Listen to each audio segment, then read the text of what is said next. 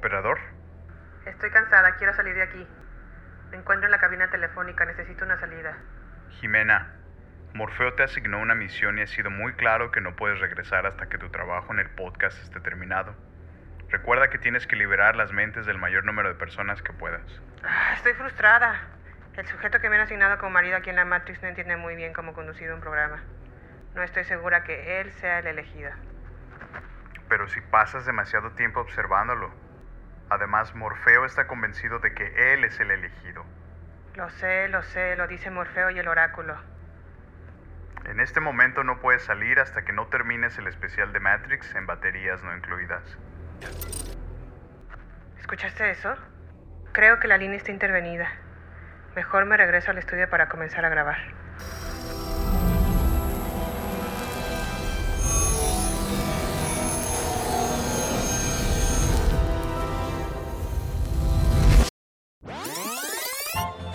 Este podcast podemos incluir momentos astutos, Yo pienso probar que estoy en completo dominio de mis facultades mentales. podemos incluir melancolía o incluir secretos de película. Queremos que te quedes a escuchar. ¿Qué te pasa, Mafly? ¡Gallina! No te vayas. ¿A dónde vas? No seas gallina. Nunca más. Me llames gallina, Neros, nunca más. Acomódate. Bienvenidos a Baterías No Incluidas. Con Jimena Campos y Samuel López. Únete a la aventura. Un podcast dedicado a la cultura pop del cine y televisión que hicieron historia. Vamos a llevarte por un túnel del tiempo audiovisual lleno de recuerdos y grandes momentos. Prepárate un buen asiento, palomitas, algo para tomar, porque así comenzamos. Baterías no incluidas. Arranca. Bienvenidos. ¡Eh! Bienvenidos al episodio más darks. Más darks. Más darks, el episodio especial de Matrix, episodio número 15. ¿Cómo estás, Samuel? ¿Cómo está mi elegido favorito? Pues muy contento, Jimé, como cada semana. De hecho, tan, tantas expectativas tenía de este episodio que hasta me traje ya mi cervecita Ah, yo también. para Gracias acompañar este una. episodio. Salud. Salud. ¿Y tú cómo estás, Jimé? Pues mira, yo me encuentro contentísima. Una, porque va a jugar el día de hoy mi fiera. ¡Arriba, el la fiera! Sí, Espero que gane más le vale. Y también me encuentro muy contenta porque estamos grabando este episodio especial de Matrix, el episodio más darks ¿Qué hemos hecho? que hemos hecho. Así que sean todos bienvenidos. Por favor, si alguno de ustedes nos está escuchando y están, están pensando, ay, Matrix no me gusta, Fuchibai, Guacalabai, lo que sea, por favor, denos la oportunidad de convencerles de lo contrario. Así no es. se van a arrepentir. Así es, y es que hemos dedicado un tiempo especial para, para este episodio en particular. Y bueno, traemos todo lo que concierne a este mundo virtual. Ahora, ¿qué nos impulsó a hacer este episodio especial? Pues bueno, ustedes saben y nosotros sabemos también que ya viene la nueva película de Matrix, que se va a llamar Matrix Resurrections o Matrix Resu- Resurrección. Resurrecciones, Resurrección, ¿verdad? Ujú. Y pues nos dimos a la tarea, Sammy y yo, de visitar la película que se lanzó en 1999 por las hermanas Wachowski, para darles a ustedes, querida audiencia, pues una perspectiva de lo que nosotros alcanzamos a divisar en esta película, de lo que nos hizo recordar, de lo que nos hizo pensar, Así es. de lo que nos hizo investigar, y todo lo veremos a continuación. Así es. Bueno, prepárense porque traemos muy buen contenido. A ver, Sammy, para empezar, en 1999, ¿qué estaba pasando en el mundo? Pues, ¿qué te parece mejor si no hay, no hay nada que te proyecte eso que un recuerdo musical? Échale.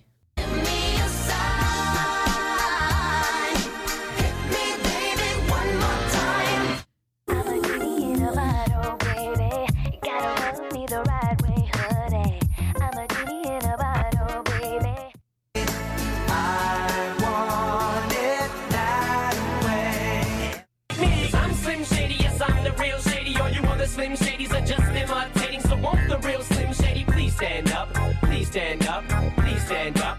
Subieron la mota, también el alcohol. Subieron la mota, también el alcohol, niña.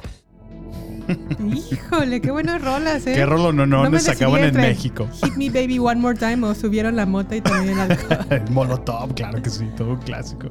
Pues bueno, como acaban de escuchar, en 1999, que fue el año de lanzamiento de The Matrix, Así es. Britney Spears sonaba en el- la radio y en, la- y en MTV.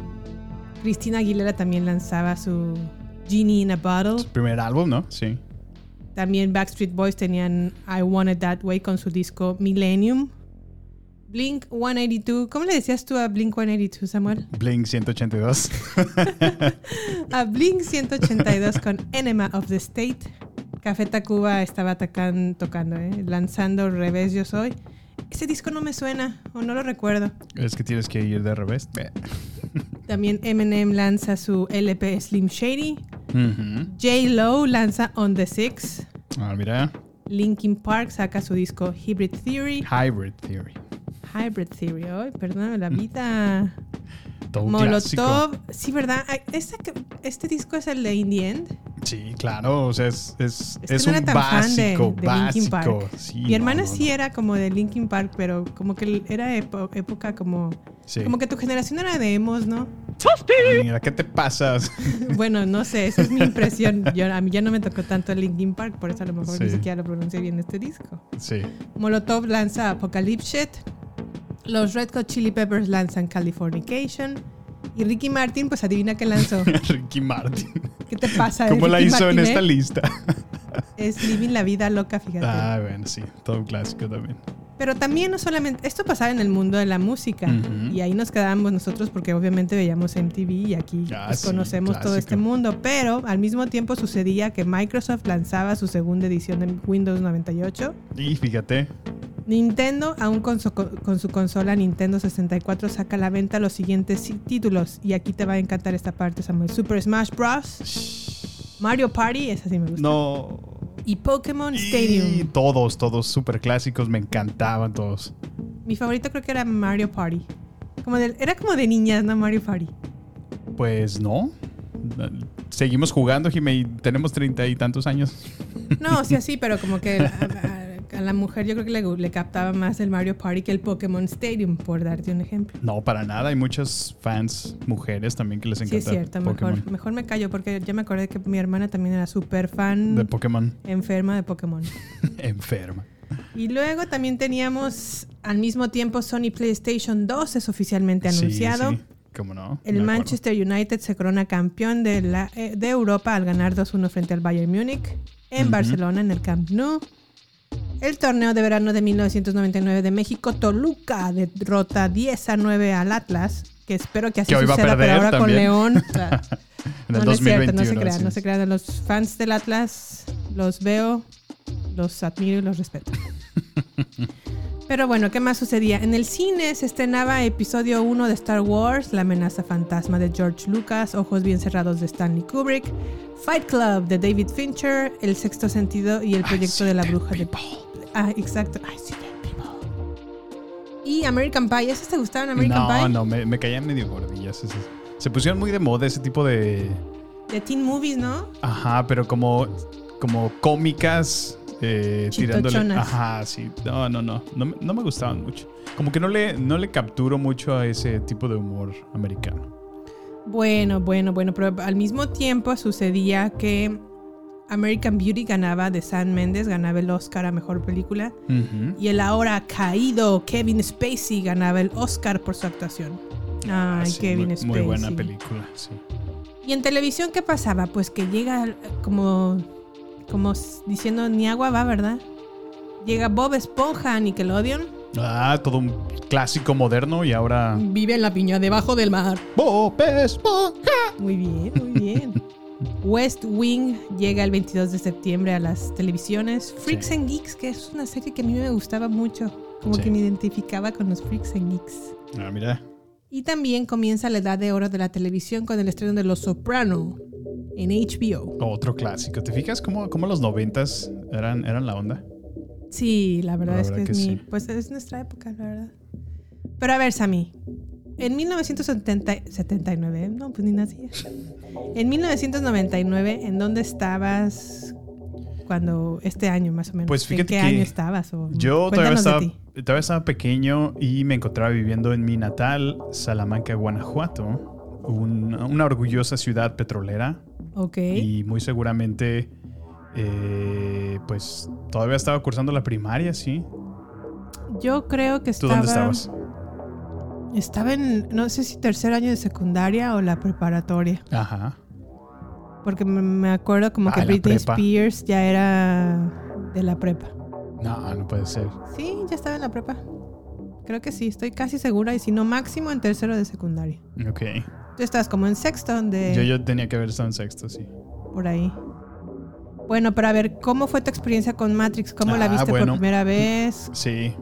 Pues mira, en ese tiempo no tuve la fortuna de verla en la pantalla grande.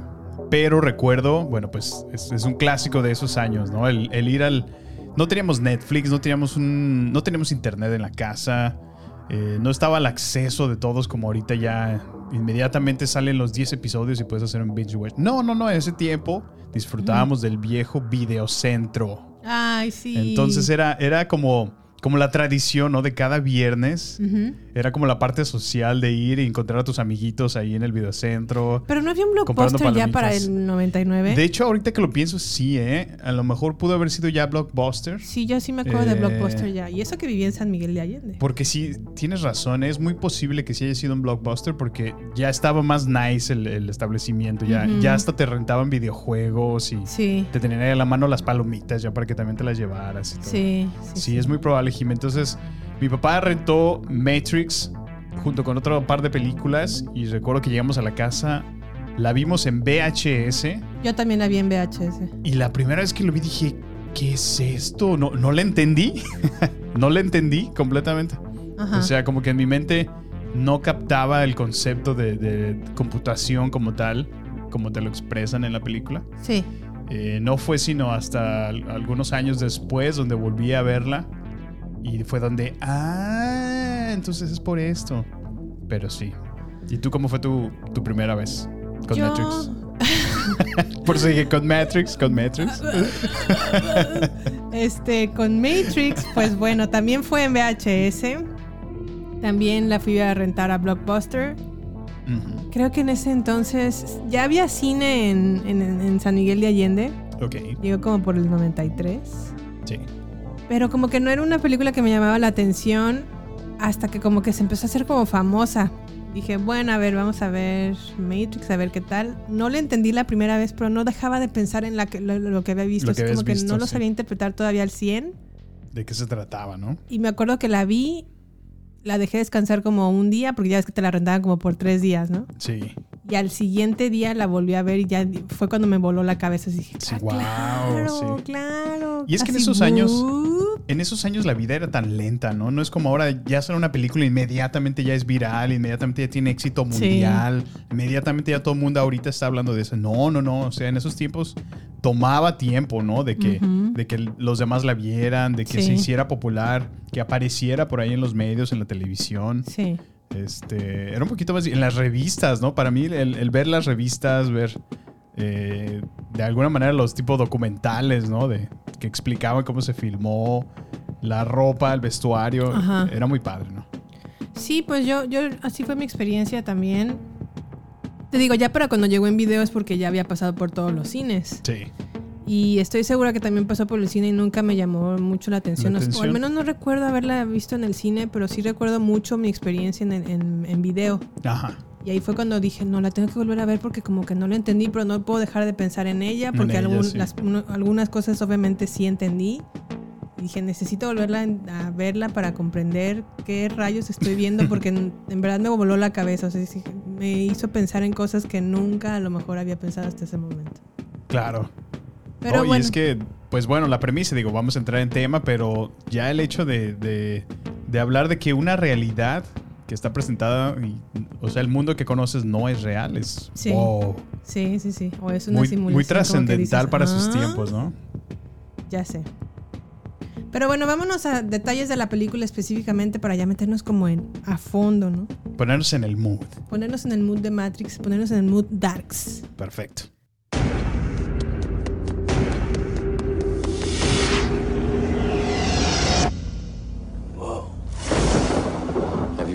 Dream, Neo, that you were so sure was real? What if you were unable to wake from that dream? How would you know the difference between the dream world and the real world? What is happening to me? The answer is out there, Neo. It's the question that drives us. What is the Matrix? The Matrix is the world that has been pulled over your eyes to blind you from the truth. What truth? They're watching you, Neo. Human beings are a disease. You are a cancer of this planet. And we are the cure.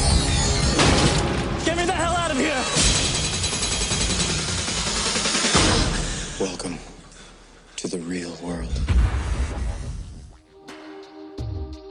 Welcome to the real world, Jimé. Pues así fue entonces el audio trailer de la película Matrix, lanzada en 1999 por las hermanas Wachowski, Lily y Lana Wachowski, también escritas por las mismas. La música, la maravillosa música de Don Davis, la fotografía de Bill Pope, protagonizada por Keanu Reeves en su papel de Neo o de Thomas Anderson, Lawrence Fishburne como Morpheus, Carrie Ann, Moss como Trini- Trinity, John Pantoliano como Cypher y el maravilloso Hugo Weaving como el agente Smith. Pues bueno, a ver, vamos a empezar a platicar. Yo creo que ya podemos decir que esta película viene con spoilers, ¿verdad, Sam? No, bueno, pues ya, ya tenemos tantos años, entonces ya tuvieron chance de verla. Y si no, espero que se enamoren como nosotros nos enamoramos de esta película. O que este episodio justamente los motive a ir a verla. Exactamente, exactamente. Y sobre todo que vayan a ver la nueva de Matrix que está a punto de salir en dos semanas. Así es. Pero bueno, la película empieza más o menos así. Thomas Anderson, que aquí todavía es Thomas Anderson, es un programador informático pues muy talentoso el muchacho, ¿no? Que trabaja en una compañía que se llama, curiosamente, que no es curioso, lo hicieron a propósito, Metacortex. Ujú. De día, ¿no? Como cualquier persona mortal. Ah, Pero de noche es un hacker llamado Neo. Pero Neo siente como que hay algo más en el mundo, así como que algo no, no me cacha, no me cuadra, algo no entiendo, algo, algo no, no me, no me encaja aquí, aquí hay una falla. Entonces comienza una búsqueda de una persona que es buscada por las autoridades, que es otro hacker llamado Morfeo, que es Lawrence Fishburne. Entonces, un día en su computadora recibe un mensaje que le dice, despierta Neo y sigue al conejo blanco. Neo se queda como así como- español. Despierta, Neo. Sí, ¿verdad? Sí. Voy a hablar así más. Es que es la voz como de "Des- despierta Neo. No, no, no. Español estoy como despierta Neo. Sigue al conejo blanco. Pero no, aquí le dice despierta Neo, sigue al conejo blanco y se queda así como Neo. ¿Qué, qué, qué, qué, qué está pasando? Cinco segundos más tarde tocan a su puerta, ¿no? Y es un comprador de información que le dice, como que Neo ya estaba dormido en ese momento y le dice, le pregunta, ¿alguna vez has tenido un sueño tan real que no sabes distinguir si ese sueño es un sueño o es la realidad? Así es. ¿Y tú qué opinas, Samuel? ¿Has tenido sueños así? En numerosas ocasiones, sí. De hecho, ha habido momentos donde a veces he despertado justamente y, y- y sigo ya sea moviendo mis piernas, porque en el sueño ocurría que estaba caminando o estaba avanzando, Ujú. o me estaba cayendo, entonces siento esa inercia de tomarme o sujetarme de la cama porque me estaba cayendo. Ya. Entonces para mí sí ha sido muy real, así es. Sí, para mí la- también los sueños son muy reales. Últimamente, y no sé si esto está bien o mal, pero últimamente ya tengo sensaciones como de que huelo cosas en el sueño. Olores. Olores. Vaya. La última vez fue humo Ajá. y flores. Y muchos colores. y esta es la receta para hacer a las chicas superpoderosas. Hoy andas muy española, no sé por qué. Sí, ¿verdad? Bueno, pero entonces ya, ¿no? Le dice el, el comprador este de información así como, ay, chavo, o sea, no, estás muy, muy fumado tú. Mejor vente, te invito a que te relajes a una disco y te salgas un poquito de tanta computadora y te relajes, ¿no? Sí. Y le pregunta a la novia que tiene a su lado el comprador, le dice, ¿cómo ves? ¿Lo invitamos o no? Y la novia así como que le da el bajón, así como, el- como que lo barre, ¿no? Dice, sí, invítalo. Pero Sas, que en ese momento se ve como un... Como, ¿Qué se ve, Samuel? Pues es una toma que hace referencia al hombro de la muchacha Ajá. y efectivamente traía un tatuaje de un conejo, entonces Un conejo blanco. así es. Y se acordó de lo que la- del mensaje que recibió en la computadora y dijo, oh, oh, creo que tengo que ir. Esta es la señal. Esta es la señal que estaba buscando. Y pues ya, ¿no? Entonces va a la discoteca. Y en la discoteca es abordado, abordado por otra hacker que es Trinity, en este caso, Carrie Ann Moss. Y le dice Trinity que la pregunta que se está haciendo, ella también se lo hizo en su momento. Y que esa pregunta la llevó a conocer a Morfeo. Pero que si quiere re- obtener una respuesta a la pregunta que está haciendo, tiene que renunciar a su vida anterior y a todo lo que ha conocido antes. ¿Tú qué harías, Sam, si te hacen esto? Pregunta. Pues ¿Quieres saber la verdad? Renuncia a todo. Sí, es que, bueno, a lo mejor no podría entender porque nunca he tenido como algún problema de, de, de realidad, ¿no? O, o- o no he tenido algún conflicto que haga durar mi existencia o ponga en duda lo que sea que he vivido hasta ahorita.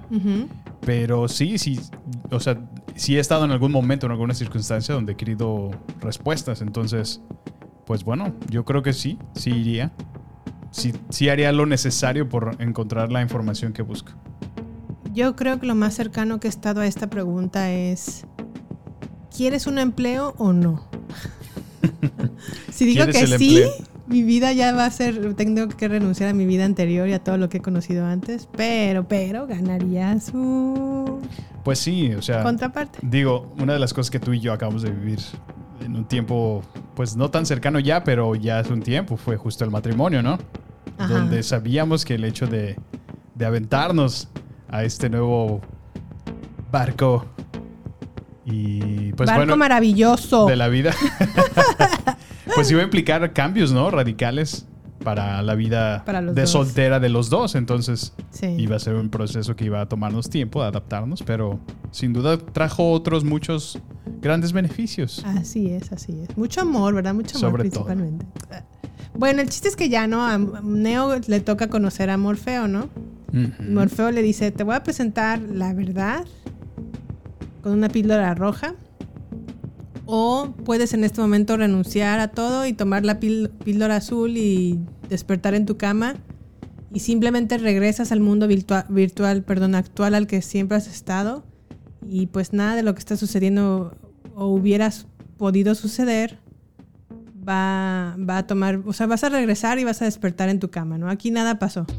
Pero si tomas la píldora roja, te llevará a conocer la verdad, pero nunca vas, podrás regresar a tu vida anterior, pero vas a poder descubrir por fin qué es, ¿qué crees, Samuel?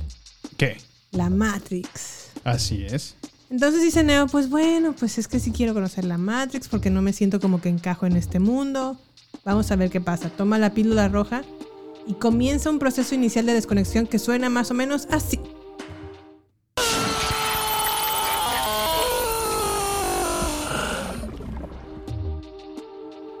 Entonces ya, una vez que se desconecta, que es una escena en la película tan épica, impactante cuando des- lo desconectan y despierta, porque no solamente es desconectarlo, es ubicarlo en, en la, en el mundo real, Sí. rescatarlo y recuperarlo como de, como volverle a hacer funcionar su cuerpo, ¿no? De alguna manera. Lo que pasa es que su mente, no lo explica un poquito más adelante, pues sigue conectada a la Matrix. Entonces están buscando una manera de distorsionar o una, eh, como una distorsión que pueda eh, ayudar a una señal de dónde ubicarla, ¿no? de dónde encontrarlo, así es. Pero a la vez lo- la píldora realmente era como una señal pirata Sí. que, que de alguna manera impidiera que ellos lo, lo ubicaran, lo contactaran, entonces poder extraerlo en ese momento. Y pues bueno, ya rescatan a Neo, lo, le ponen como una acupuntura, ¿no? Para volverle a hacer su cuerpo funcional, porque técnicamente nunca ha usado su cuerpo. Sí. Y De hecho, ella hace referencia a una escena muy clásica que dice, ¿por qué me duelen mis ojos? Es que nunca los has usado. sí, ese es, ay, ese es como de wow. Sí, me volvió otra vez la mente cuando lo despertaron, pero bueno. Entonces empieza Morfeo como a explicarle, ¿no? Que, y sobre todo lo empieza a cuestionar la verdadera definición de lo que es real. Y entonces empieza como una e- explicación y le dice, en el siglo XXI, que es justo en el que nos encontramos ahorita en este siglo, Hubo una guerra entre humanos y máquinas, lideradas por la inteligencia artificial de la cual nosotros como que nos, los humanos se vanagloriaban de que la habían inventado, ¿no? Pero esta inteligencia artificial superó la inteligencia del humano Ujú. Y posteriormente generó una guerra que hizo que la Tierra se destruyera. Así es. Las máquinas entonces descubrieron, porque en ese momento las máquinas eran alimentadas por eh, luz solar, Así es. y el ser humano dijo, pues si apago el sol, se van a acabar las máquinas. Y sas culebra, pues no. Las máquinas descubrieron una manera en que los cuerpos de las personas fueran alimentados, o bueno, que descubrieron una manera en que los cuerpos de las personas generan, se dieron cuenta que generan bioelectricidad y la energía necesaria para alimentarlas. Entonces dijeron, pues ya no tenemos al sol, pero ahora tenemos a los seres humanos. Así es. Y entonces generaron un sistema de computadora que es la Matrix para crear a las per- perdón, creado para mantener a las personas bajo control con el objetivo de transformar a los seres humanos en una simple batería. Y esta explicación se las vamos a poner a continuación. El cuerpo humano genera más bioelectricidad que una batería de 120 voltios y más de 250.000 UCBS de calor corporal. Combinados con una forma de fusión, las máquinas encontraron toda la energía que necesitaban.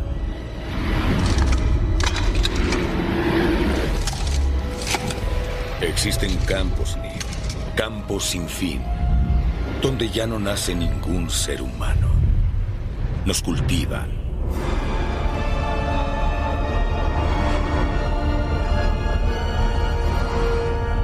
Durante mucho tiempo yo no lo creí. Y vi los campos con mis propios ojos.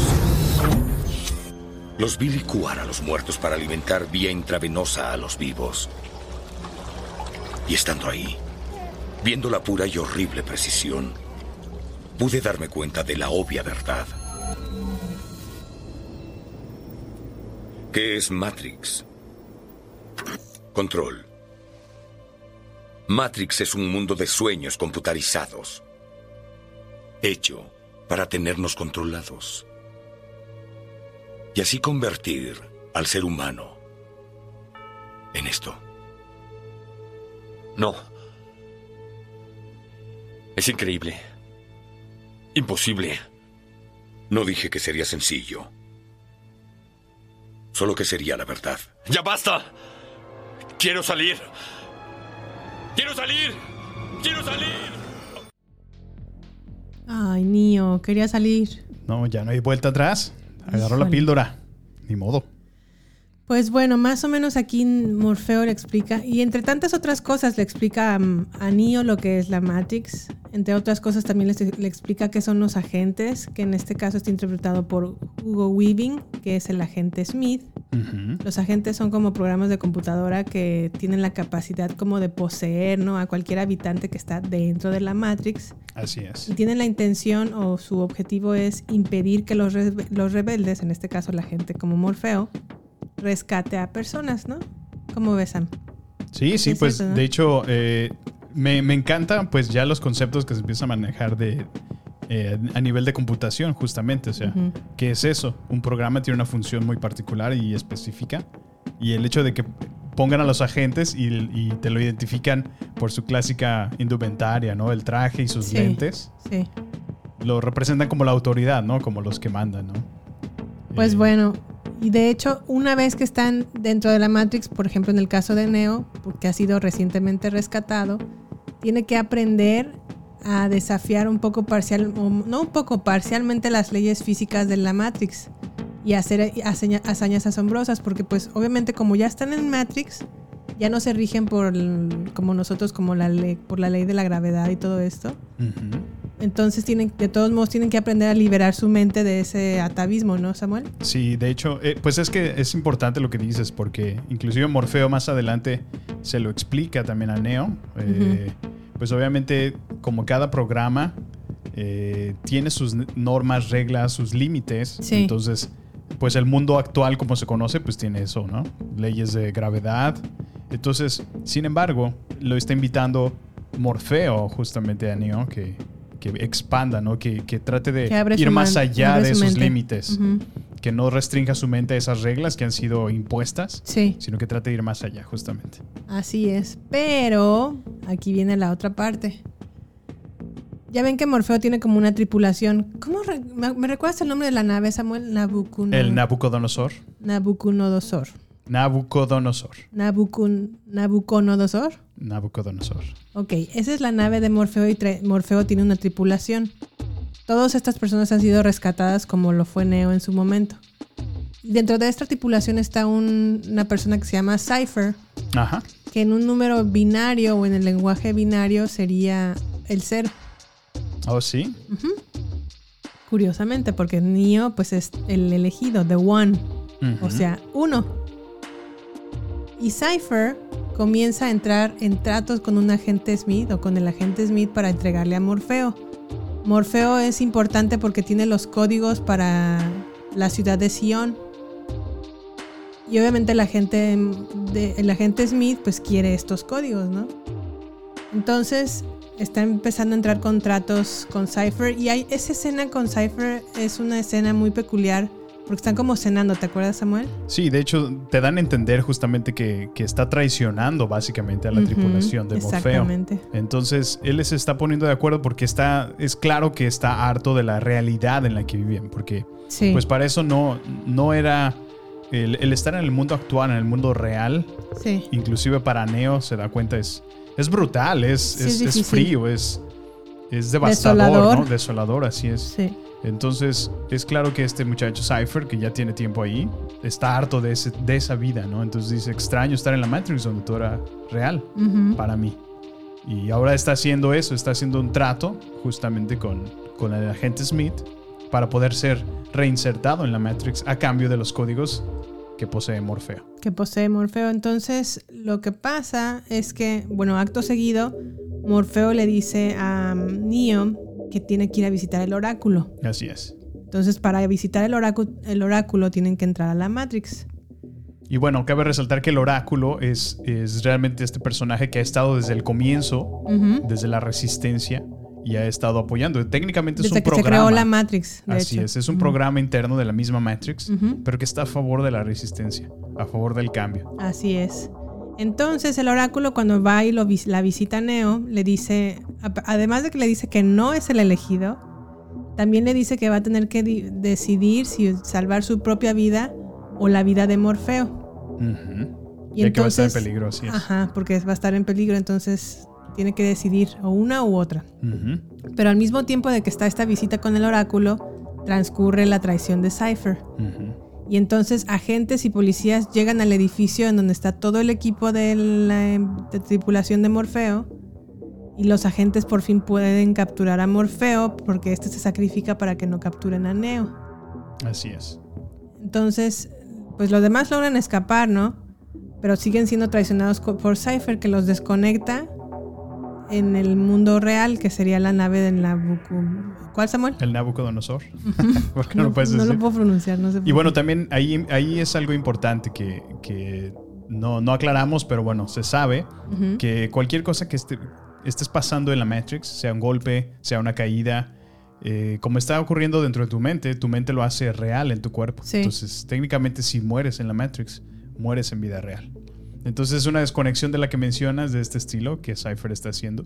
Mientras gente está logueada de alguna manera en la Matrix, prácticamente los mata en vida real. Exacto.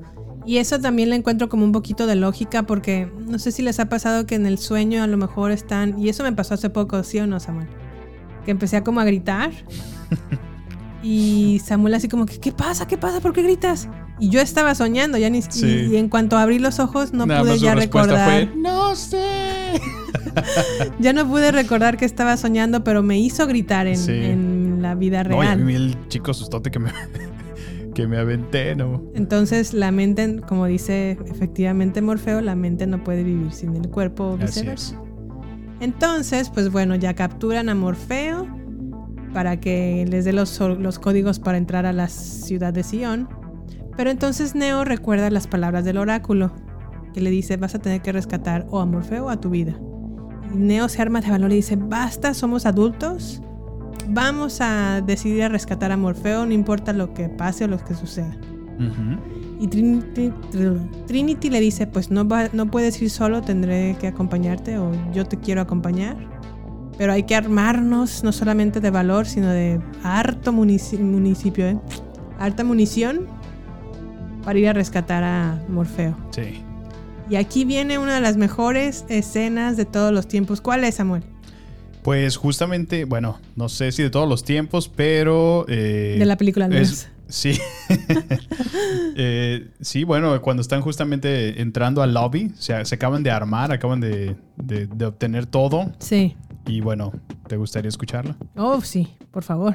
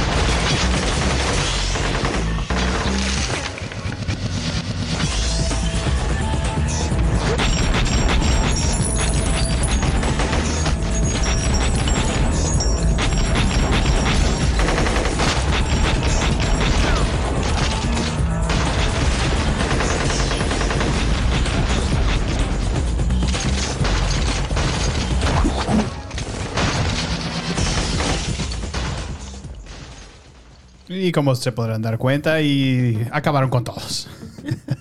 Bueno, pues esta escena, y vamos a pasar a la siguiente sección, que es las escenas destacadas de Matrix. Esta la quiero poner en primer lugar porque es una escena que a lo mejor sin usar tantos efectos especiales o tantos efectos digitales, de hecho, logró una de las mejores secuencias de acción dentro de la película.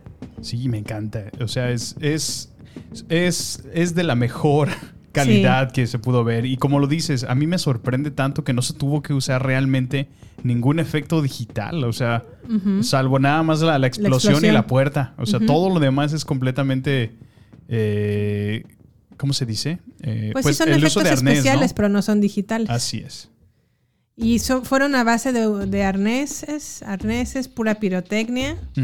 ¿Y qué tal la música de fondo? No, la música es- Te pone, te pone el perfecto modo para, para asesinar. Sí, la verdad es que es una muy buena escena. Otra de las escenas de acción y que también suceden en este rescate de Morfeo es la secuencia de acción que aquí sí utiliza un poco de CGI o CGI, CGI, así es. pero es de una manera muy práctica. Y si ven a lo mejor, si tienen oportunidad de ver como su el especial o la el detrás de cámaras Ujú. de la película de Matrix, ahí está como un documental que explica cómo se grabó este tipo de escenas y son como un montón de cámaras alrededor de una persona. Sí. Aquí en esta es- escena en particular viene la escena muy famosa que ha sido de hecho replicada en muchísimas películas, en donde la gente, una gente le dispara a Neo. Aquí ya están en la azotea de este mismo edificio en el que entraron para rescatar a Morfeo. Y están en esta azotea y entonces le disparan a Neo, pero Neo se empieza a mover como un agente. O sea, te- cabe destacar que la gente tiene un movimiento, es mucho más hábil que a lo mejor la, la tripulación de Morfeo. Sí. Pero aquí se ve que Neo por primera vez se empieza a mover como ellos. Sí, como que eh, es lo que te decía hace rato. Este, comienza a desafiar esas reglas, ¿no? Esas Exacto. normas, esas leyes naturales que rigen ese el mundo, ¿no? Tal cual como lo conocemos. Y que ni siquiera la tripulación de Morfeo se puede Lo mover ha así, logrado, ¿eh? así es. Solamente Neo. Sí. Pero bueno, vamos a escuchar esta parte que es la que les acabo de contar. I repeat, we are under attack.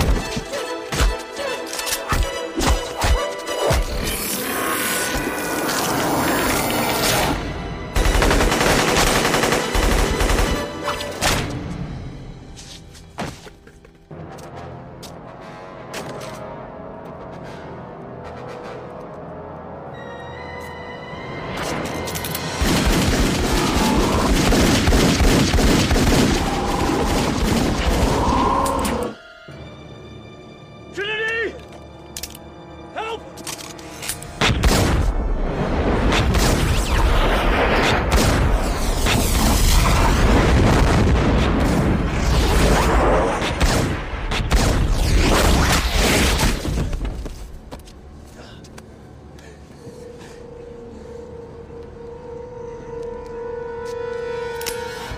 Only human.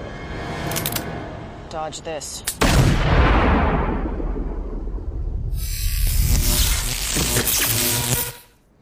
Dodge this. Dodge this. Bitch. Yo le hubiera agregado. Oye, qué bueno es. ¿Escucharon Sí, cómo? no, no. Y, y- y qué bueno que a lo mejor este podcast todavía no es en video y es en podcast normal, porque no sé si tuvieron la oportunidad de escuchar los disparos. ¿Cómo se escuchaba la ráfaga? Sí. Eso Y- fue algo súper innovador de es esta justo lo que película. decías, ¿no? Del uso de. Yo creo que eran más de 20 cámaras, ¿no? Sí, las no mucho más. Se ve como que eran como 70 cámaras alrededor. Fíjate, wow. Y esas toman, hacen la misma toma al mismo tiempo, pero ya es cuestión de edición Ajá. para ir cortando cada una y que se vea que la, la cámara gira a su alrededor. A su alrededor, sí. Pero no solamente la, la- la importancia de Matrix, no solamente son sus avances a cuestiones de cinematográficas, sino los sonidos. O sea, el sonido que hizo cuando salía la bala de la gente Sí. y pasaba o atravesaba a Neo es también único en su tiempo. Sí, vaya. No, y la verdad es que sí, le doy todo el crédito. Eh, Como lo dices, fue copiado en múltiples ocasiones después de haber sido. Y pues ya era una, una escena clásica que todo el mundo quería recrear, ¿no? Sí. Por la novedad. Así por la novedad. Y sí, la verdad es que después de esto, y a lo mejor lo voy a tocar más adelante, pero sí, varias escenas de Matrix ya fueron recreadas más adelante en otras películas. Pero bueno, entonces ya por fin pueden rescatar a Morfeo y en- es, un- es una escena de secuencia de acción, acción muy buena el es. rescate de Morfeo. Que implica también hasta la explosión de un helicóptero que ¿te, te acuerdas cómo se ve Samuel? Increíble sí, esa sí. escena. De Pero hecho, bueno, se eh, explota chocando en un edificio, pero si te ¿Cómo fijas. ven las olas? Ajá, se ve como una ola expansiva que va destruyendo el vidrio y ¡pum! se rompe frente a los ojos. Pero te, te da la impresión de que justamente estás en, en la Matrix, ¿no? Que está, algo está mal. Eso no pasaría en el mundo real. O a lo mejor pasa y no lo veo. Din, din, din, din, din, din, din. ¿No? Puede ser, puede ser. Puede ser, pero bueno, entonces ya lo rescatan, ¿no? Y lo primero que quieren hacer la- tanto Neo como Trinity es sacar a Morfeo de Matrix para que se recupere. Así es. Logran sacar a Morfeo, logran sacar a Matrix, pero justo, justo, justo cuando Trinity, perdón, dije Matrix, ¿verdad? Cuando Matrix. Cuando Trinity toma la- el teléfono para salir de la Matrix, se da cuenta que acaba de llegar el agente Smith. Entonces, como que le quiere avisar a Neo, pero no alcanza porque ya se desconecta. Y entonces empieza una batalla entre Neo y el agente Smith. Oh, ya, ya te entendí. Es- Estás hablando ya que, ya que se escaparon de ahí y están Sí. ya en el, en el tren, ¿no? Sí, porque el- acuérdate que se van como en el helicóptero Sí. y se van como lejos, ¿no? ¿Cómo?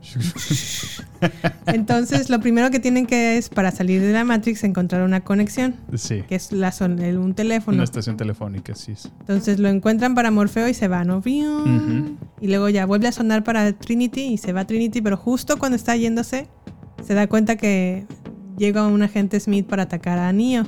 Así es. Pero entonces Neo dice, ¿sabes qué? Estoy harta, basta, somos adultas, me- ya me tiene harta esta situación. Adultas. Tengo que empezar a creer que yo soy el elegido, que yo soy the one. Así es. Y entonces aquí buen- viene otra escena también de, de una cámara que gira 360 grados. Y es la famosa escena del subterráneo o del, ¿qué será? Subway. Sí, pues el tren, ¿no? Del el, tren subterráneo, ¿verdad? El metro famoso. El metro, que la pueden escuchar a continuación. Mr. Anderson. Run, Neo, run.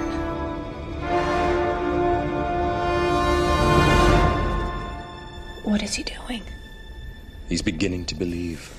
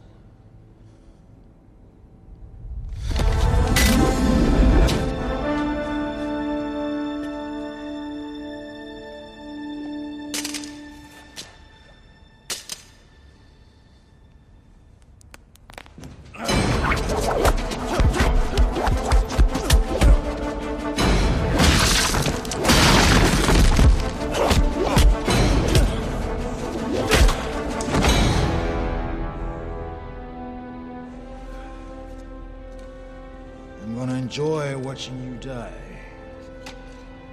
Mr. Anderson.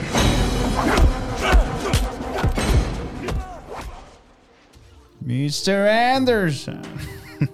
Y Muy pues buena. aquí empieza Neo a comenzar a vivir, a vivir, ¿eh? A creer que él es el elegido. Pero pues Así obviamente todavía no está listo. Le falta, así es. Por eso empieza a huir del el agente Smith, ¿no? Dice, ay, se me está complicando un poquito. Ay, ay, ay, ay.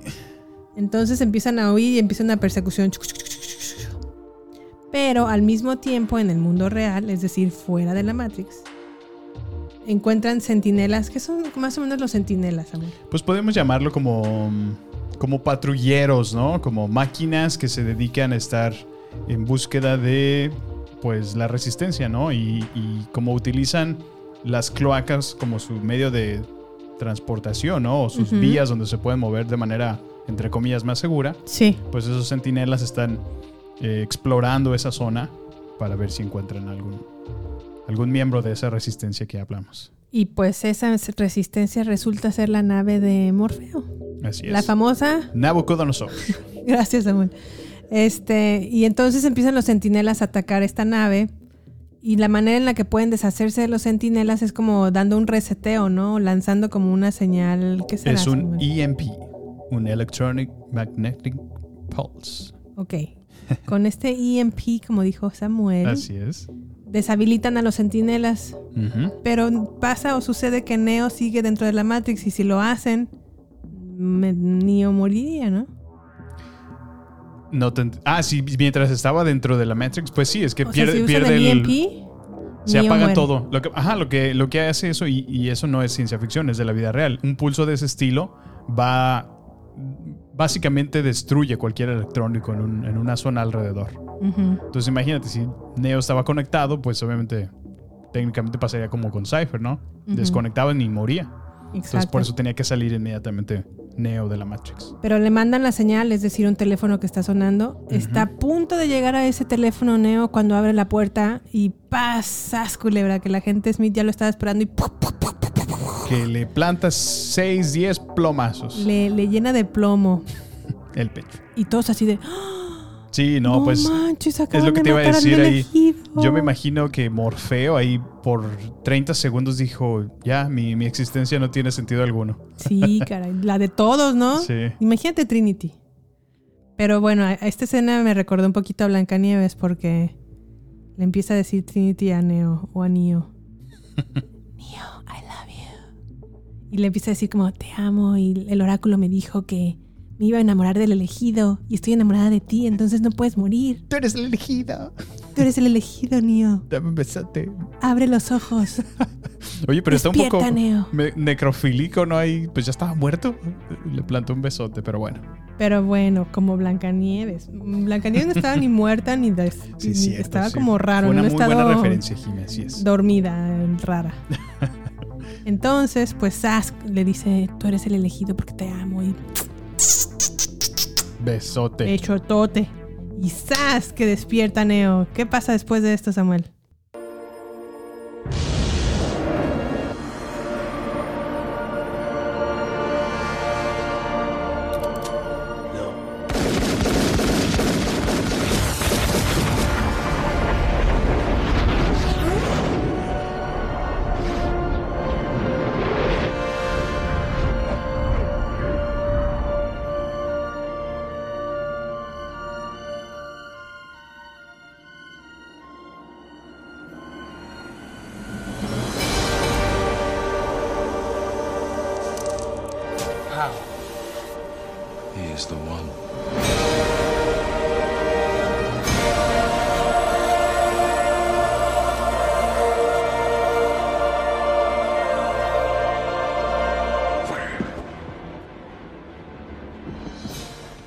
¡Bravo! ¡He's the one!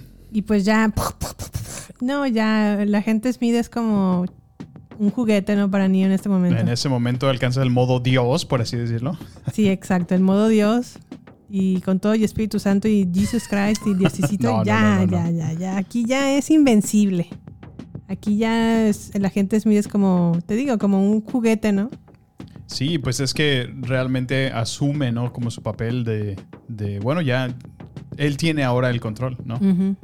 Hasta cierto punto. Entonces, pues esos programas se hacen de alguna manera obsoletos. Obsoletos. Y pues sí, ya es muy obsoleto para Neo y pues ya toma su lugar como el elegido. Y pues bueno, creo que estas son las escenas más destacadas de, de, Ma- de Matrix. ¿Tú qué opinas, Samuel? ¿Faltó una por agregar por ahí? Pues más que eh, escena destacada, me gusta mucho. Por ejemplo, hay una, hay una peculiar que Ajá. justamente es con el agente Smith cuando tiene capturado a Morfeo. Y me gusta mucho porque eh, desde su perspectiva él, él explica para él que es la, la raza humana. Sí. Donde el agente Smith dice que, que hay un organismo en la Tierra que, que se encarga de consumir todos los recursos que tiene a su alrededor. Que pues crece, crece, crece hasta que ya no puede más y acaba con todo lo que tiene a su alrededor. Entonces, solo para cáncer, sobrevivir se mueve, exactamente. Un virus. Un virus. tiene esa cualidad. Y lo refleja en la raza humana, que si lo ponemos en perspectiva, realmente sí. Lamentablemente somos así. No hemos sabido aprovechar los recursos naturales que tenemos y hasta cierto punto encontrar un balance en eso. Deforestamos bosques, Sí. eh, contaminamos nuestra atmósfera, entonces...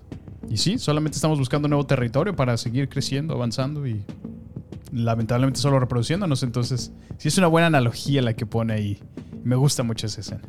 Sí, está muy. muy ¿Tienes buena. alguna otra memorable que tú quisieras mencionar? A mí me gusta la escena del dojo cuando ya Ni- Neo está como abrazando esta nueva realidad fuera de la Matrix. Ah, cuando ya le, como que le cargan programas, ¿no? De, artes marciales. Sí, esa escena me gusta mucho porque aparte que siente placer cuando se los le cargan esos programas. Luego, luego yo pensé, dije, ¿qué pediría que me cargaran? Yo, Sí, pues, si un pudieras. montón de idiomas, también artes marciales. ¿Tú qué pedirías, Sam? Ay, no sé, pues sí, yo creo que conocimiento sería lo que más me, me, me llamaría la atención. Pero sí, como no, habilidades físicas. Y, o sea, si no puedes, si no únicamente puedes cargar conocimiento y también habilidades, pues ¿por qué no? Pero dentro de este mundo vasto del conocimiento, ¿qué elegirías conocer? ¿Qué elegiría conocer? Híjole, yo creo que sí me metería a cuestiones de, de física cuántica y, y de la ciencia en general, porque, pues bueno, son Imagínate bastante... que te carguen el programa así de doctor, médico, cirujano, cardiólogo. No, y así, pues, trrr, así en 30 segundos ya. yo te puedo operar, no hay problema. Qué te padre, puedo ¿no? sacar ese tumor que tienes ahí. No, la verdad sería muy padre, por un lado. Pero Sí. por el otro, este, después de esta escena en donde le cargan como artes marciales, empieza a hacer una pelea con Morfeo. Así es, sí. Porque le dice a Morfeo, ya sé Kung Fu. Y Morfeo así como, ah, sí, pues a Show ver, me. muéstrame, muéstrame. Y ¡puf! empiezan a pelear en una escena de un dojo, Como ¿no? en un dojo, sí. o ¿Japonés? a- ajá, como japonés u oriental. Muy bonito, la verdad, esa escena. Y también la pelea está padre, ¿no? Sí, es donde te justo te mencionaba que Morfeo lo invita a eso, que, que le dice, bueno, Abre este- tu mente. Ajá. Y, y trata de expandir esas reglas, ¿no? O sea, hay gravedad, puedes brincar, pero trata de ir más allá. O sea, trata de. Y sí, de hecho, ves efectos que a lo mejor en la vida natural no- nunca podríamos hacer, por más que fuerte o elástico que podamos ser. Sí. Eh, eh, empieza a correr en algunos eh, muros, ¿no? Y así, entonces, pues bueno. Ahí puedes ver que ya Neo empieza a, a creer un poquito más en su rol dentro de la Matrix. Pues bueno, creemos que estas escenas fueron las más destacadas de Matrix, pero a continuación los vamos a dejar con nuestro audio de redes sociales. No queremos que te pierdas nada. Por eso, te invitamos a sumarte a nuestras redes sociales. Twitter, Instagram y Facebook. Encuéntranos como Baterías Podcast. Cine, series y mucho más solo con nosotros. Con Jimena Campos y Samuel López. Agéndalo. Nos encontramos en redes sociales. Baterías Podcast. Bueno, ya saben, no se olviden de seguirnos por ahí en Instagram, Facebook y Twitter en arroba baterías podcast. Y Samuel, ¿por qué crees que Matrix cambió el cine para siempre? Híjole, Jimé. Bueno, ya se ha estado usando esa frase todo este tiempo en varias ocasiones, pero yo creo que sí, en realidad, voló nuestras mentes, así es. eh, cuando nos plantea esta idea, ¿no? De. de pues. Somos un, un mundo real, somos un mundo que en realidad existe. Todo lo que conozco es, es realmente real o es una simulación. Y lo conectas con tu vida actual y dices, vaya, pues sí, a lo mejor estamos a veces en esos ciclos, ¿no? De me levanto, voy a trabajar, regreso, como, ceno y, y estoy haciendo lo mismo por cinco días a la semana y digo, ay, caray, sí, de repente a veces podría sentirse como que estoy en una simulación. Y la verdad es que esto es algo de lo que podemos destacar de esta película, porque no solamente Matrix trajo a nuestras vidas innovaciones tecnológicas en el cine, Sí. sino también introdujo a audiencia de masas conceptos e ideas que nunca antes habían visto en una película de acción. Y es que la verdad es una muy buena película de acción y si la comparo a lo mejor con, no sé, algo que está de moda ahorita, Duro de Matar. Sí. Pues es Duro de Matar, es un Bruce Willis que era bien fregón y es padre de familia y también es policía, pero es bien fregón contra unos terroristas y los mata y San se acabó, ¿no? Sí. Pero esta, además de, que es muy buena película de acción, también introduce conceptos filosóficos muy, muy, muy profundos. Sí, así es.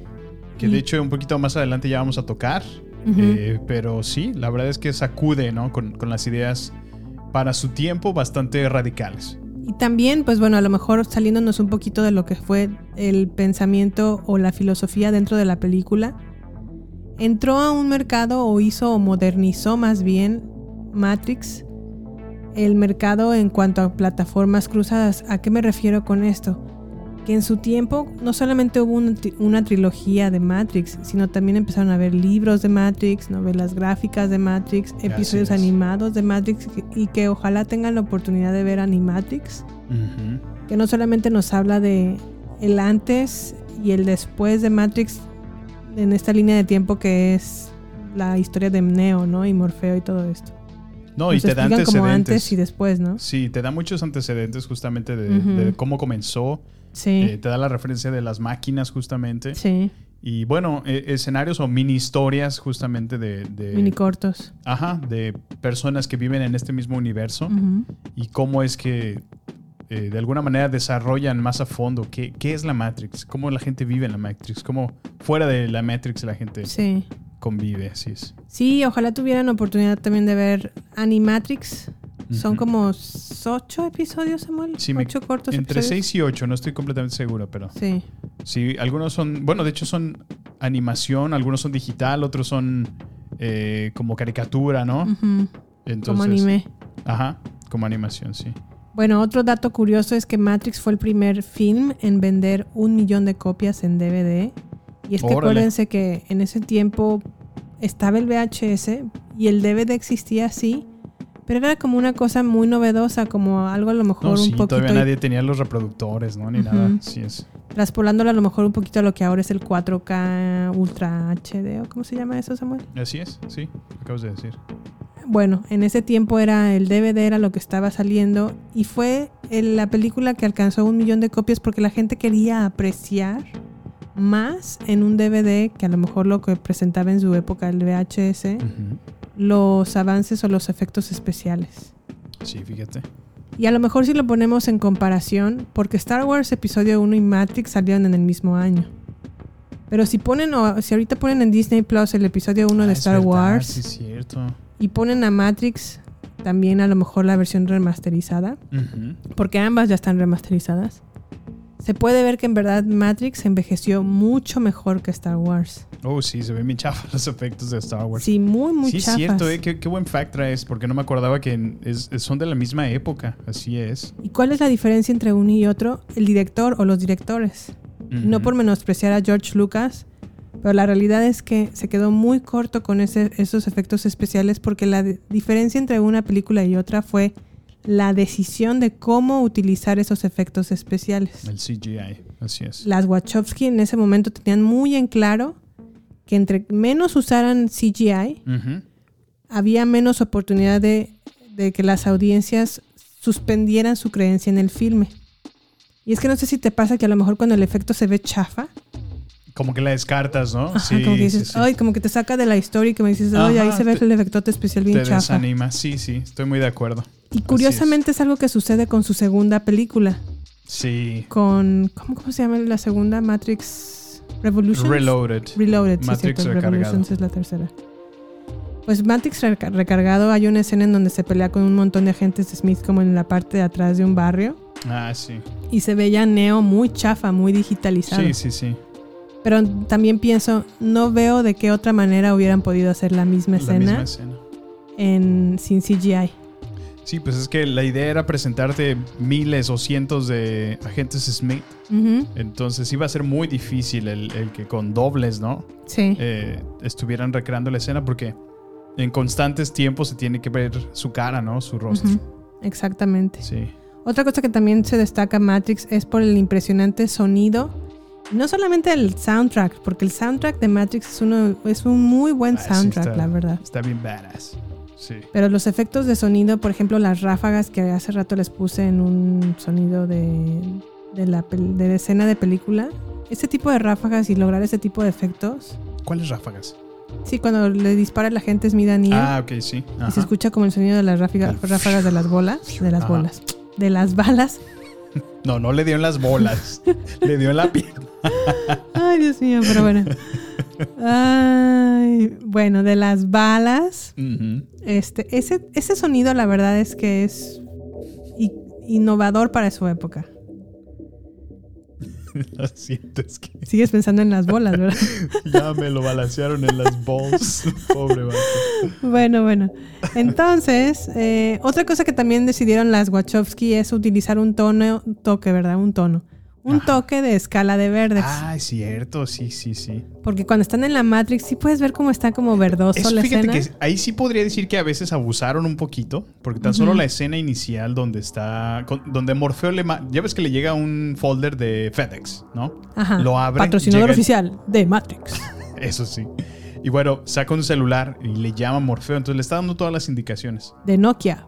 Patrocinador Entonces- oficial de Matrix. Sí, ¿verdad? Pareciera. Y este, entonces le está dando todas las instrucciones. Sí. Y, y pues mientras está Neo con el teléfono hablando, puedes ver los tonos verdosos, pero creo que ahí sí exageran un poco porque hasta toda la barbilla, él está rasurado, afeitado. Sí. Y se le ve completamente verde la cara. Parece Sí. que sale ahí un Voldemort. ¡Ah, cabrón!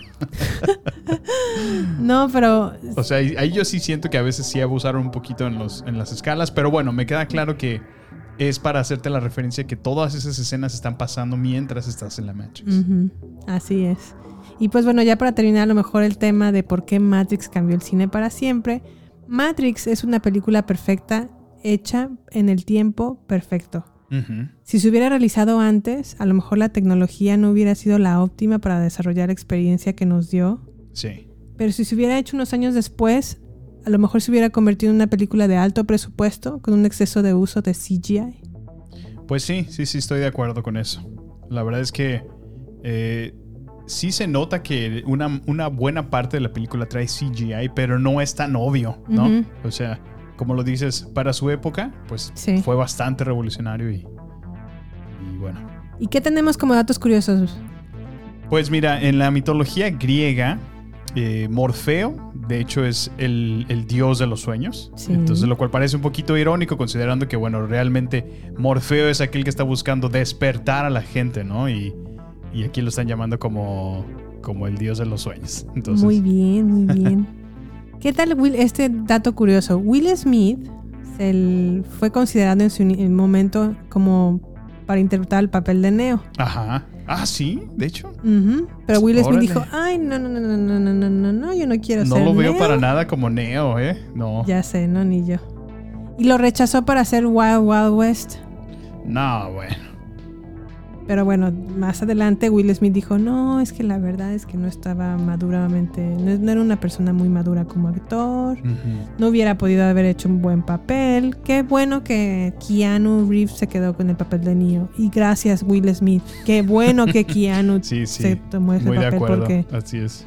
qué horror hubiera sido ver a Will Smith como Neo. Así es. Y bueno, ahorita que lo dices, justamente es otra, otra actriz que también estuvo involucrada y que pudo haber sido o tomado el rol de Trinity fue Sandra Bullock. Ah, sí, a ver, dinos. Y bueno, e- ella también, eh, pues como te digo, incluyó eh, o se le ofreció este papel, pero El no lo quiso porque... ¿no? Ajá, el de Trinity porque no, porque sabía que iba a estar Will Smith o estaban considerándolo. Sabia, sabia mujer. Entonces, pues bueno, Ella después ya menciona que se, se arrepiente de esa decisión. Porque, pues bueno, ese. O el, el haber podido trabajar en esa película justamente lo hubiera unido con Keanu Reeves, con el que ya había trabajado anteriormente en una película llamada Speed en 1994. Ay, Speed era muy buena. ¿Te acuerdas del camión que no puede parar? Sí, sí, imparable, sí es. Muy buena película. está muy padre esa película, sí. Pero bueno, entonces, como les decía, como último dato curioso, y se los mencioné a lo mejor en otra parte de la sección, fue que la famosa escena del bullet, es decir, cuando le está disparando un agente a Neo y que se mueve como agente, que se escuchan las ráfagas, Así es. Se copiaron para el 2002 en 20 distintas películas. Ve lo que estábamos diciendo, sí es. Pero bueno, Matrix no, no se hizo así como de la nada, muchachos. O sea, no es como que las Wachowski hubieran despertado un día y como Matrix ya sé hacer una película y sé hacer Matrix. No funciona así. ¿En qué, en qué material se inspiró Samuel para hacer, para que las hermanas Wachowski hicieran, hicieran de Matrix? Pues bueno, justamente se, se inspiran en Simulacra y Simulation, o. Simulacros y Simulación de Jean Baudrillard, que es un francés, en 1981. Ok. Eh, también utilizan el manga de Ghost in the Shell y el Ah, muy film. bueno. Y sí, de hecho, eh, bueno, a mí me gusta mucho. Nunca he leído el manga, pero sí he visto la película original que salió por allá en los, en los 80s. Sí. Y sí puedo ver bastantes referencias de Matrix en, en Ghost in the Shell. Eh, perdón, al revés. Puedo ver referencias de Ghost in the Shell en la película de Matrix. Ya. Eh, también Alicia en el País de las Maravillas de Lewis Carroll fue otra fuente de inspiración para ellas. Sí. Eh, The First Legend, perdón, Fist of Legend, Hong Kong Action Film. Sí, Feast of Legend es una película de, que se realizó en Hong Kong, o bueno, Ajá. de este país. Sí. Y es de hecho muy famosa, es una película de acción muy, muy famosa, Feast of Legend. Neuromancer también de William Gibson es una novela cyber, de tipo cyberpunk, en la cual también se inspiraron para hacer The Matrix. El cómic de Los Invisibles, que fue lanzada en 1994, también inspiró a esta película. Y bueno, específicamente eh, la Biblia podría ser otro, otro libro con el cual se inspiraron las Wachowski para hacer esta película. Sí, sí puedo ver las referencias como medio mesiánicas que, Sí, que han utilizado como La el nombre de la nave. The One. Ándale, el Nabucodonosor que no puedes pronunciar. Justamente aparece en la historia de, de Daniel, aunque no es eh, Nuevo Testamento, ese es del Antiguo. Pero bueno, fue este rey que, que quería, eh, bueno, que quería hacer de las suyas en esa historia de Daniel. Y que quería que Daniel le revelara, le dijera que- qué significan sus sueños, ¿no? Así es, sí, sí. Sí, más o menos me acuerdo de la.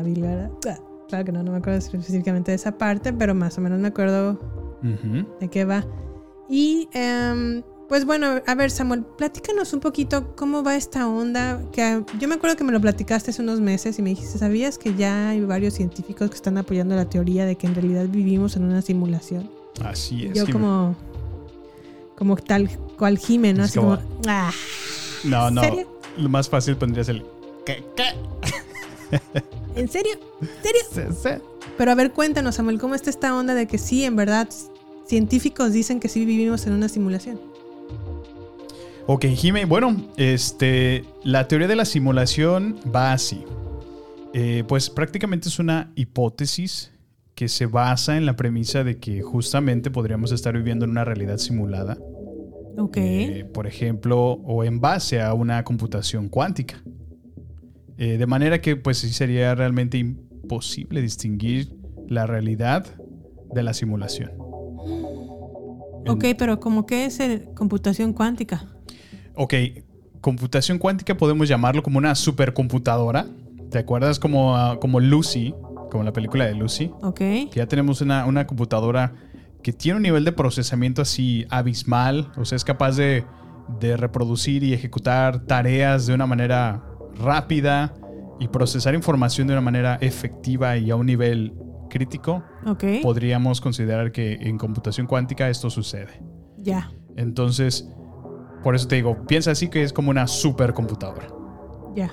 Entonces, esto sí sería muy diferente al concepto te- tecnológico que tenemos en la actualidad de la realidad virtual, Como cuando nos ponemos el VR Así de es, PlayStation, el ¿verdad? headset. Ok.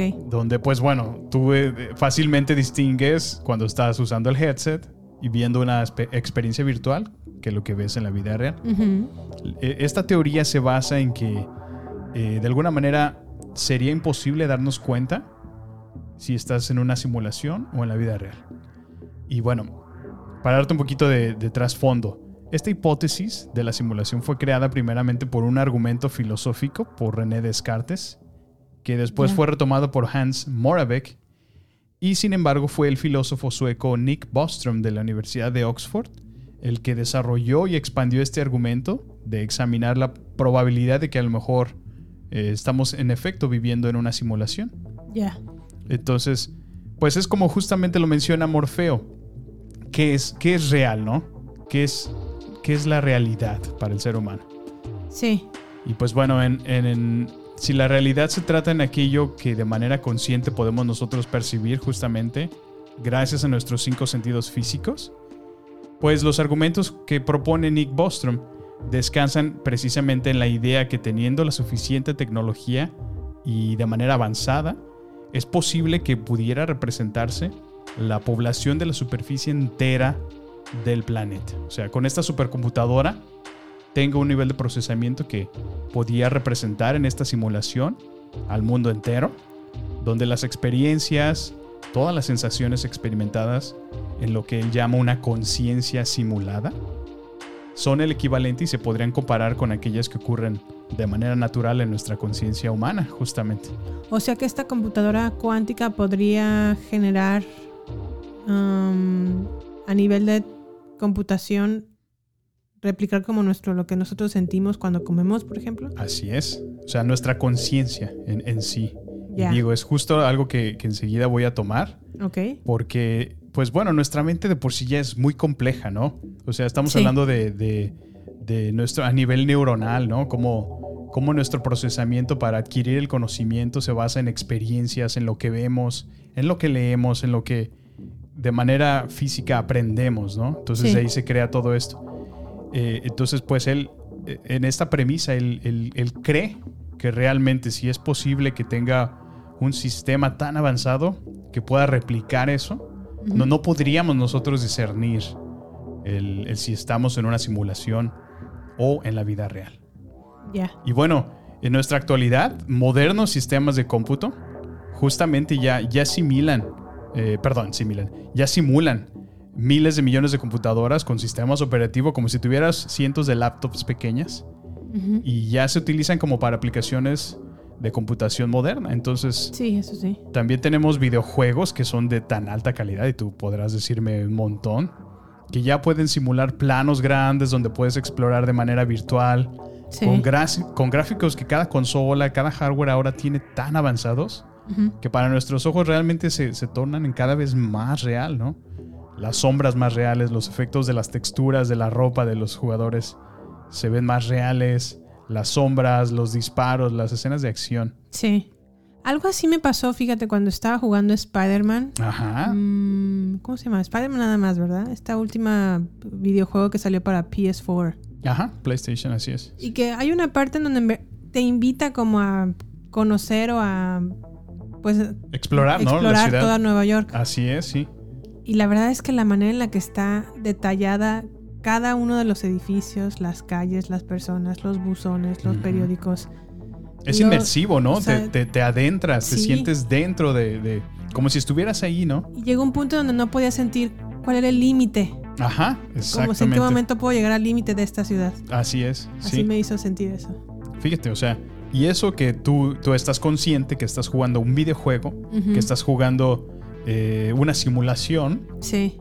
Sin embargo, por- eh, eso es lo que más sorprende de esta teoría, que realmente considera que teniendo la capacidad o el poder eh, de esta tecnología tan alto, se podría crear eh, esa simulación de, tan- de manera que pudiéramos percibirla tan real que no pudiéramos distinguir entre si es real o no. Entonces, fíjate que eh, este señor Nick Bostrom utiliza algunos argumentos y él está convencido que alguna de estas cinco que te voy a mencionar Sí. seguramente es cierta. Entonces, mira, ahí te va la primera. La civilización humana o alguna civilización que se le pueda comparar no podrá alcanzar la madurez tecnológica suficiente capaz de reproducir, en efecto, realidades simuladas, ya que realmente en este concepto serían imposibles de construir. El segundo premisa o el segundo argumento que él menciona es de que una civilización que podría ser comparable a la humana, a la humana, perdón, puede que alcance un estado tecnológico tan elevado donde sí pueda crear realidades simuladas, pero estas son limitadas ya que eh, ellos podrían definirlas o utilizarlas para otras tareas o porque tengan algunas consideraciones éticas, no utilizarían este tipo de simulaciones.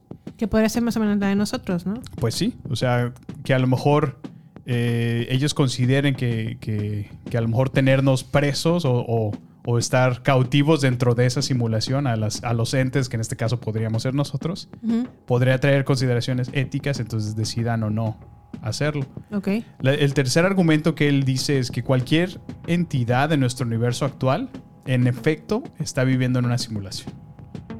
El cuarto argumento que él utiliza es que estamos viviendo en una realidad donde aún las civilizaciones futuras no han desarrollado la tecnología para poder hacer dichas simulaciones.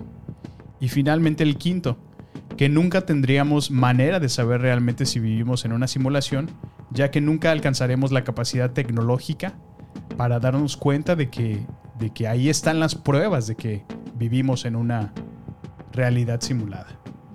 Entonces, si te fijas, son, él está convencido, digo, y, y no es cualquier persona, es un científico. Y, y realmente bajo estos argumentos que él menciona, pues sí te ponen a pensar, honestamente. Claro. Entonces yo aquí, bueno, pienso que podría salir una pregunta, ¿no?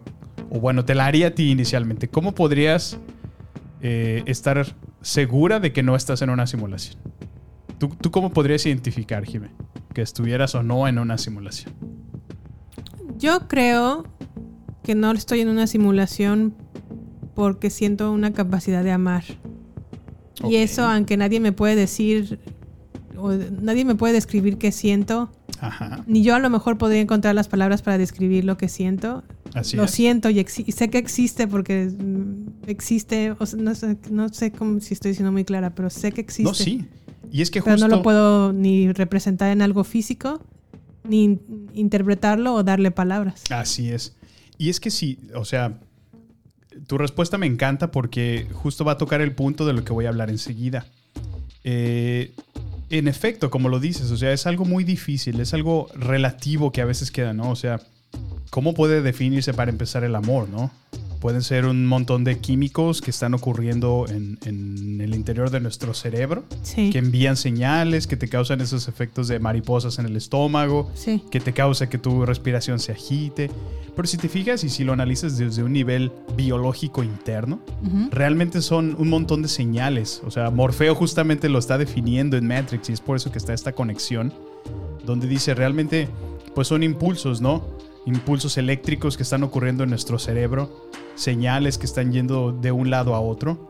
Y es que justo este, este- esta premisa o esta comparativa de, de este tipo de señales, si realmente así es como nuestro cerebro trabaja, bajo señales eh, eléctricas, Sí. eh, pues se cree que es posible recrearse hasta cierta manera. Entonces aquí entra otra... otra O sea, me estoy eh, diciendo que el amor se puede recrear.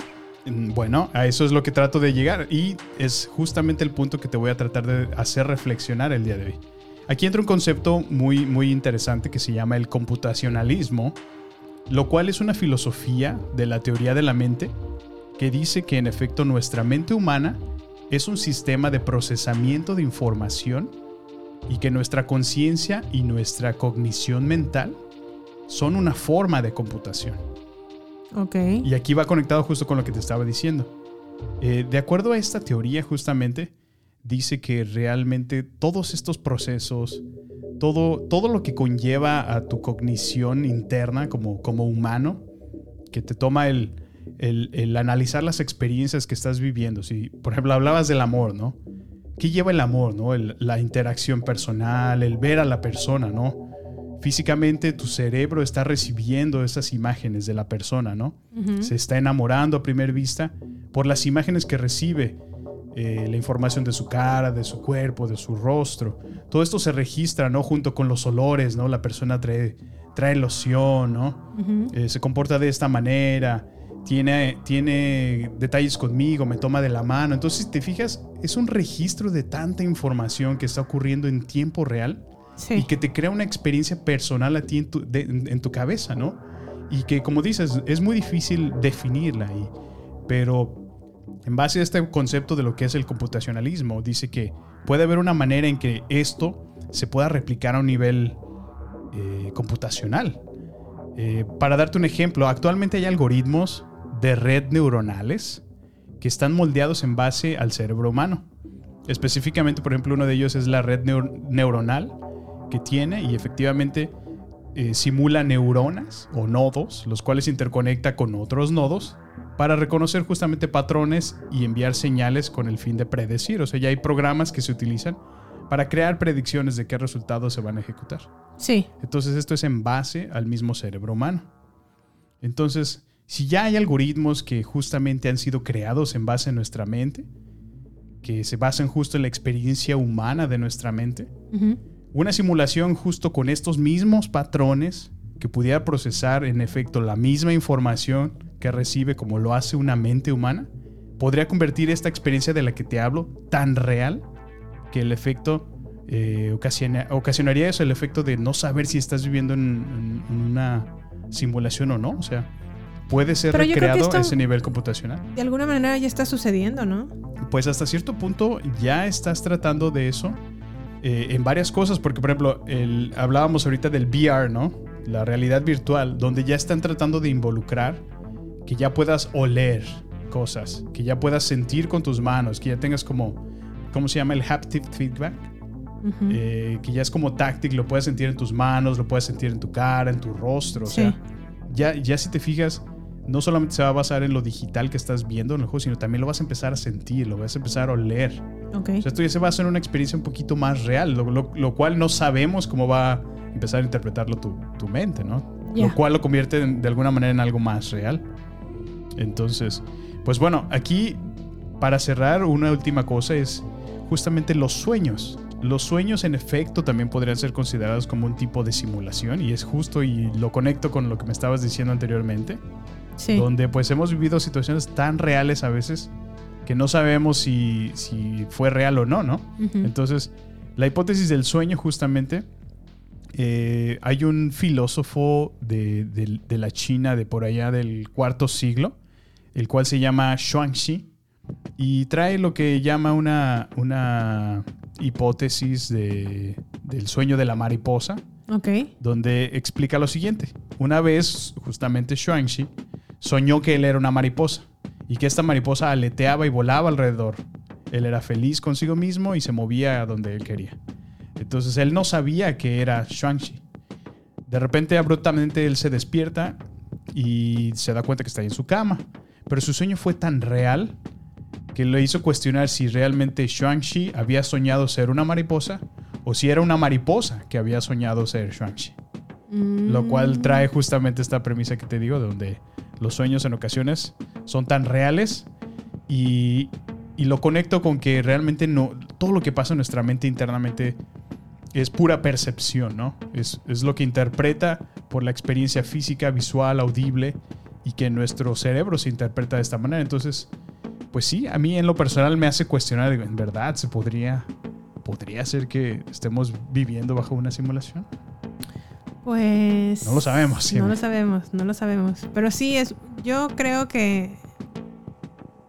al- hablando específicamente de los sueños, sí me ha pasado esa sensación de si a lo mejor estoy viviendo otra vida En y otra vida, sí. cuando sueño estoy en esa vida y esta es otra que estoy viviendo. A mí No algo sé, que- algo, algo, algo similar. Ahorita que llamaba, o sea, mencionabas tus sueños y no por balconearte, pero me, ha- me, me causa muchísima sorpresa que a veces me, me describes en tus sueños cómo es que ves personas que no conoces. Ah, sí. Y me, y me las describes tan detallado que pareciera en realidad que sí la viste, o sea. Sí. Y fíjate, todo ocurrió con el poder que tiene tu cerebro.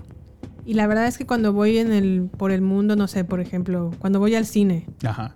Nunca me fijo en las personas. O sea, no es como que las esté viendo a la cara A o, ver qué están haciendo. Nunca me fijo en las personas, nunca. Fíjate. Y, em, y sí sueño con personas que nunca he visto. Sueño también con colores en paredes. cómo siento en mis manos la textura de una pared o la textura de las cosas o los ob- objetos que tomo. Sí.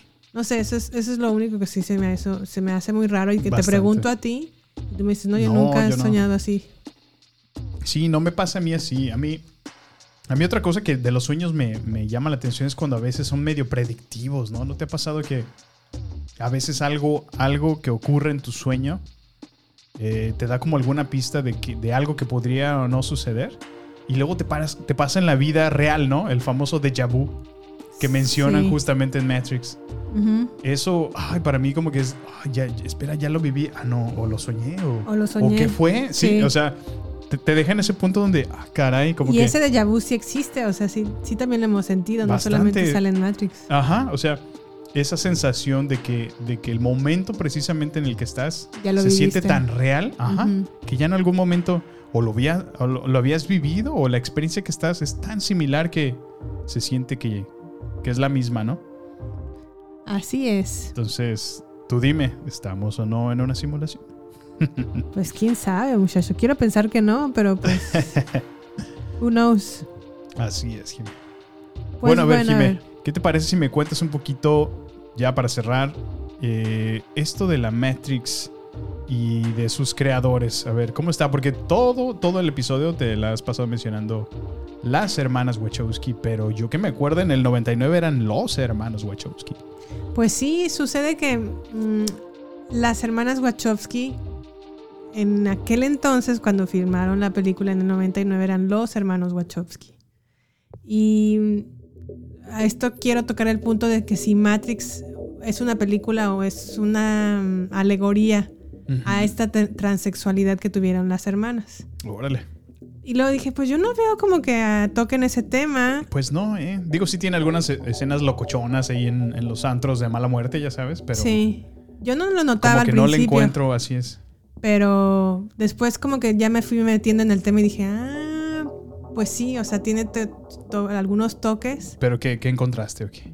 Pues mira, por ejemplo, uno de los datos que encontré es que Matrix es una película que toca el tema del miedo que estaba presente cuando el filme salió en el 99, que era la posibilidad de que las computadoras tomaran el poder. Y no sé si alguna es. vez tomaste o escuchaste el término Y2K, Ajá, sí, sí. De que hecho, era la onda de que cuando pasáramos al año 2000 iba a haber un problemón a nivel computación porque no podíamos llegar a ese año en sí, una es que computadora. si recuerdas, antes todas las computadoras eh, tenían el año en dos dígitos. Entonces Ujú. aparecía 98, 99. Entonces se creía que cuando llegara al año 2000. 2000, eh, se iba, iba a haber un problema eh, financiero en todos lados porque pues técnicamente es como si hubiera regresado al año cero cuando realmente era el año 2000. Entonces Sí. eh, se temía un caos, en, fue un pánico a nivel mundial, yo recuerdo.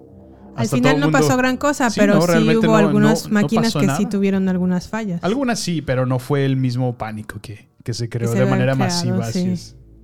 Pero bueno, recientemente en una entrevista que Lily Wachowski dio para el Netflix Film Club, dijo que realmente el mundo corporativo no estaba listo para el tema de la transexualidad en 1999. Órale. Pero que una vez que salieron del closet, pues les sugirió a sus audiencias o a su audiencia que sigue sus películas que revisaran estos trabajos y no solamente el Matrix, en- eh, no solamente la película de Matrix, sino también en otros otros trabajos de ellos Sí. o de ellas. Bueno, y me que queda claro pusieran que- atención en sus ideas trans. Me queda claro que en Sense8 sí, por supuesto que. Sí, Sí, hay Sense8 es de ellas hints. también y sí hay es. demasiado, pero pero pues ya es aquí cuando eh, Sense8 se hizo cuando ellas ya estaban Sí, fuera ya del con- closet. Así es. Pero Matrix habla acerca de este tema transgénero, pero de- una manera tan sutil que a veces no nos damos cuenta, pero para ver, eso vamos a usar la espada del augurio de Leono para ver más allá de lo evidente. Espada del augurio. Quiero ver más allá de lo evidente. Excelente referencia, muy bien. Muy bien, pues temas como la identidad, la imagen propia y la transformación están presentes en la Matrix y también en un trans. Ok. El filme sigue la historia de Neo, ¿no? Y su lucha para conseguir su identidad dentro de la Matrix. No sé si recuerdas que mm, Neo como que tiene un sentimiento de que no encaja, que está como fuera de lugar, que se está como volviendo loco. Ok, sí, sí. Ese es un proceso similar al que pasa en las personas trans antes de salir, porque como que están viviendo, pero como que algo no les cuadra. Igual que sí, Neo. Lo puedo ver, así es. Ahora, Sí. una vez que Neo aprende qué es la Matrix y cómo funciona, se aprende también cómo existir fuera de las reglas estrictas y convertirse, al final de cuentas, en el ser que siempre fue destinado a ser, que es el elegido, ¿no? Entonces, la película abraza la idea de que hay poder cuando tú asimilas por fin lo que te hace ser único. Órale, ok. Sí, sí, sí. Otra alegoría trans. Sí, sí. Ahora, Puedo los, verlo. en la Matrix, y esto sí es un dato como curioso, los cuerpos no importan realmente. Se trata de explorar lo que la mente La es capaz de lograr fuera de tu forma física. Aquí en Matrix el cerebro es lo que cuadra, lo que importa, ¿no? Entonces Órale, hay una escena en donde mm, Neo le pregunta a Morfeo, estamos dentro de, una, de un programa de computadora en este momento, y Morfeo le responde, es realmente muy difícil de creer. Le dice, tu ropa ha cambiado, tu cabello ha cambiado, tu apariencia es ahora lo que llamamos una imagen propia residual. Es decir, que realmente en Matrix, como es otro, es un programa de computadora, puedes alterar tu apariencia física. Pues sí, más bien es como la proyección que tienes de ti mismo. ¿no? Ajá. Y esa es la manera en que Neo se veía a sí mismo. Ajá, Así es. exactamente. Y hay un personaje o un tripulante en la nave, de- o en, sí, un tripulante del equipo de Morfeo, que se llama Switch. Sí. Switch era originalmente un personaje que fuera de Matrix iba a ser masculino, pero Matrix. dentro de Matrix femenino. Órale. ¿Y qué lo cambió? Mira, fíjate qué interesante fact. Eso no, no, no me lo sabía. Sí, pues es, es lo mismo del, te digo, de la idea de la imagen residual, que pues ilustra cómo los individuos trans se pueden ver a sí mismos, Sí. a pesar de que a lo mejor no son igualmente percibidos por otros en el mundo real. Órale. Pero en su momento cuando les plantearon esta idea a los de Warner Brothers, que son las personas que hicieron la película o la financiaron, pues les dijeron, "Ah, Eran más conservadores, sí. No, me anden con tus sus cositas. Entonces no lo aceptaron así. Sí. Tuvieron que cambiar ese aspecto del personaje de Switch. Pero aún así se quedó con el nombre porque pues no Sí. querían... Órale, por eso se llama Switch. Mira, qué interesante fact me acabas de dar, eso no lo sabía. Y sabes qué, me, me causa un poco de curiosidad y, y- y a la vez risa, porque muchísima gente hace eso. O sea, en la vida real mientras estás en el gaming, crean- o sea, muchos hombres hacen eso y se crean unas su- super viejononas de personajes mientras están jugando, por ejemplo, en World of Warcraft, algo así. Sí. Y personajes femeninos utilizándolos en el juego. Entonces, ahorita haces la referencia de eso y digo, no porque diga que eso te convierte en trans o tengas tendencias trans, pero en efecto. O eh, también yo, me- yo recuerdo, por ejemplo, la película de Ready Player One. Ajá. El amigo de... mm, ¿Cómo se llama el Ah, personaje? Age. Así Age. es, sí, es cierto. H es, en, Es mujer, en- todo- en dentro bueno. de Ready Player One o dentro de The Oasis es Ajá. hombre. Así es, y todo. el- Pero y- fuera de ella es mujer. Así es.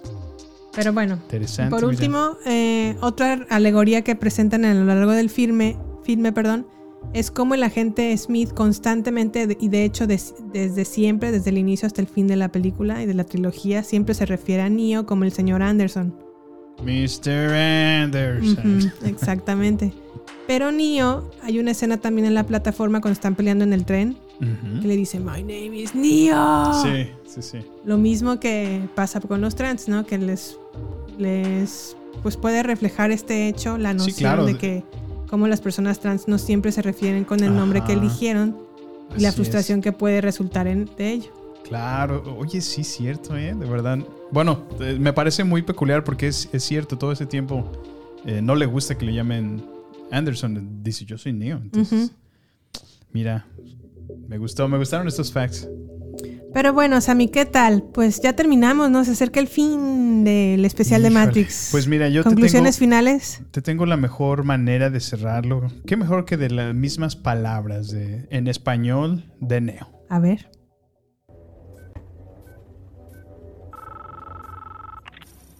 Sé bien que están ahí. Lo siento. Y sé que tienen miedo. Que nos temen. Le temen al cambio. No conozco el futuro. No he venido a decirles cómo terminará esto. He venido a decirles cómo va a empezar. Voy a colgar este teléfono y luego le mostraré a la gente lo que ustedes no quieren que vean.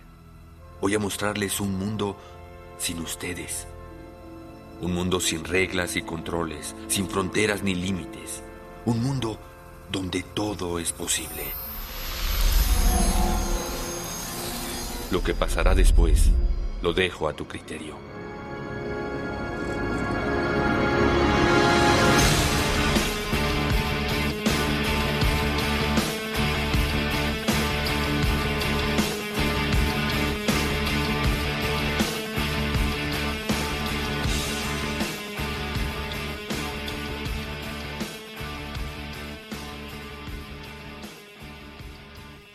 Qué buen speech, qué buen final, qué buena película. Qué buena película. La verdad es que, como lo hemos dicho, fue revolucionaria en el 99, sigue siendo hoy en el 2021. Tan así que no puedo estar más emocionado por ver la cuarta presentación de esta película. ujú, ujú, ujú, ujú. X2, o sea, por dos, o sea, yo también. X2. no, pero sí, eh, solo lo único que puedo decir fue, fue una película que, que, bueno, será que es la parte del ingeniero que llevo dentro que me conecto tanto con todos los conceptos tecnológicos, computacionales, que, que me envuelve tanto que digo, oh, this is, this is it, this is Pues yo no soy ni ingeniera ni esas cosas, pero a mí me encanta. Y espero que también me vuele la cabeza como lo hizo esta primera película. Pero esta, la verdad, es la que yo atesoro más de, de la trilogía y de todas. Sí. Mi favorita siempre va a ser Matrix 1. Eh, de hecho, está considerada como una de las mejores películas de todos los tiempos en ciencia ficción. Ganó muchos Oscars en sonido, en efectos especiales. Ganó como cuatro Oscars y no fue considerada como mejor película, lo cual es que, ay, es que esta gente de la academia nomás no da una. Pues bueno, por eso sigue decayendo y decayendo. Así es, pero bueno, por hoy damos terminado entonces. No sé si quieres agregar algo más a mí. No, pues agradecidos por habernos, haberse quedado tanto tiempo escuchándonos. Esperamos saber de ustedes en redes sociales. Por favor, suscríbanse a nuestro podcast. Califíquenos, déjenos una reseña de la experiencia desde la plataforma donde nos escuchen. Ujú. Y bueno, ¿por qué no comparten este episodio si les ha gustado con sus amigos, sus familiares? Si conocen a un Matrix fan, por favor, mándeselo. Sí. Y bueno, déjenos sus comentarios de este y todos los episodios que tenemos en Twitter, Instagram y Facebook, en la cuenta arroba baterías podcast, donde nos gustará saber su experiencia, qué les pareció el episodio, qué, qué quieren de lo que hablemos en el futuro. Estamos muy abiertos a saber su opinión. Muy bien, chiquillos, pues muchas gracias. Gracias por escucharnos. Muy buen día o muy buenas tardes o muy buenas noches según sea la hora en la que nos están escuchando. Y hasta la próxima. Hasta la próxima.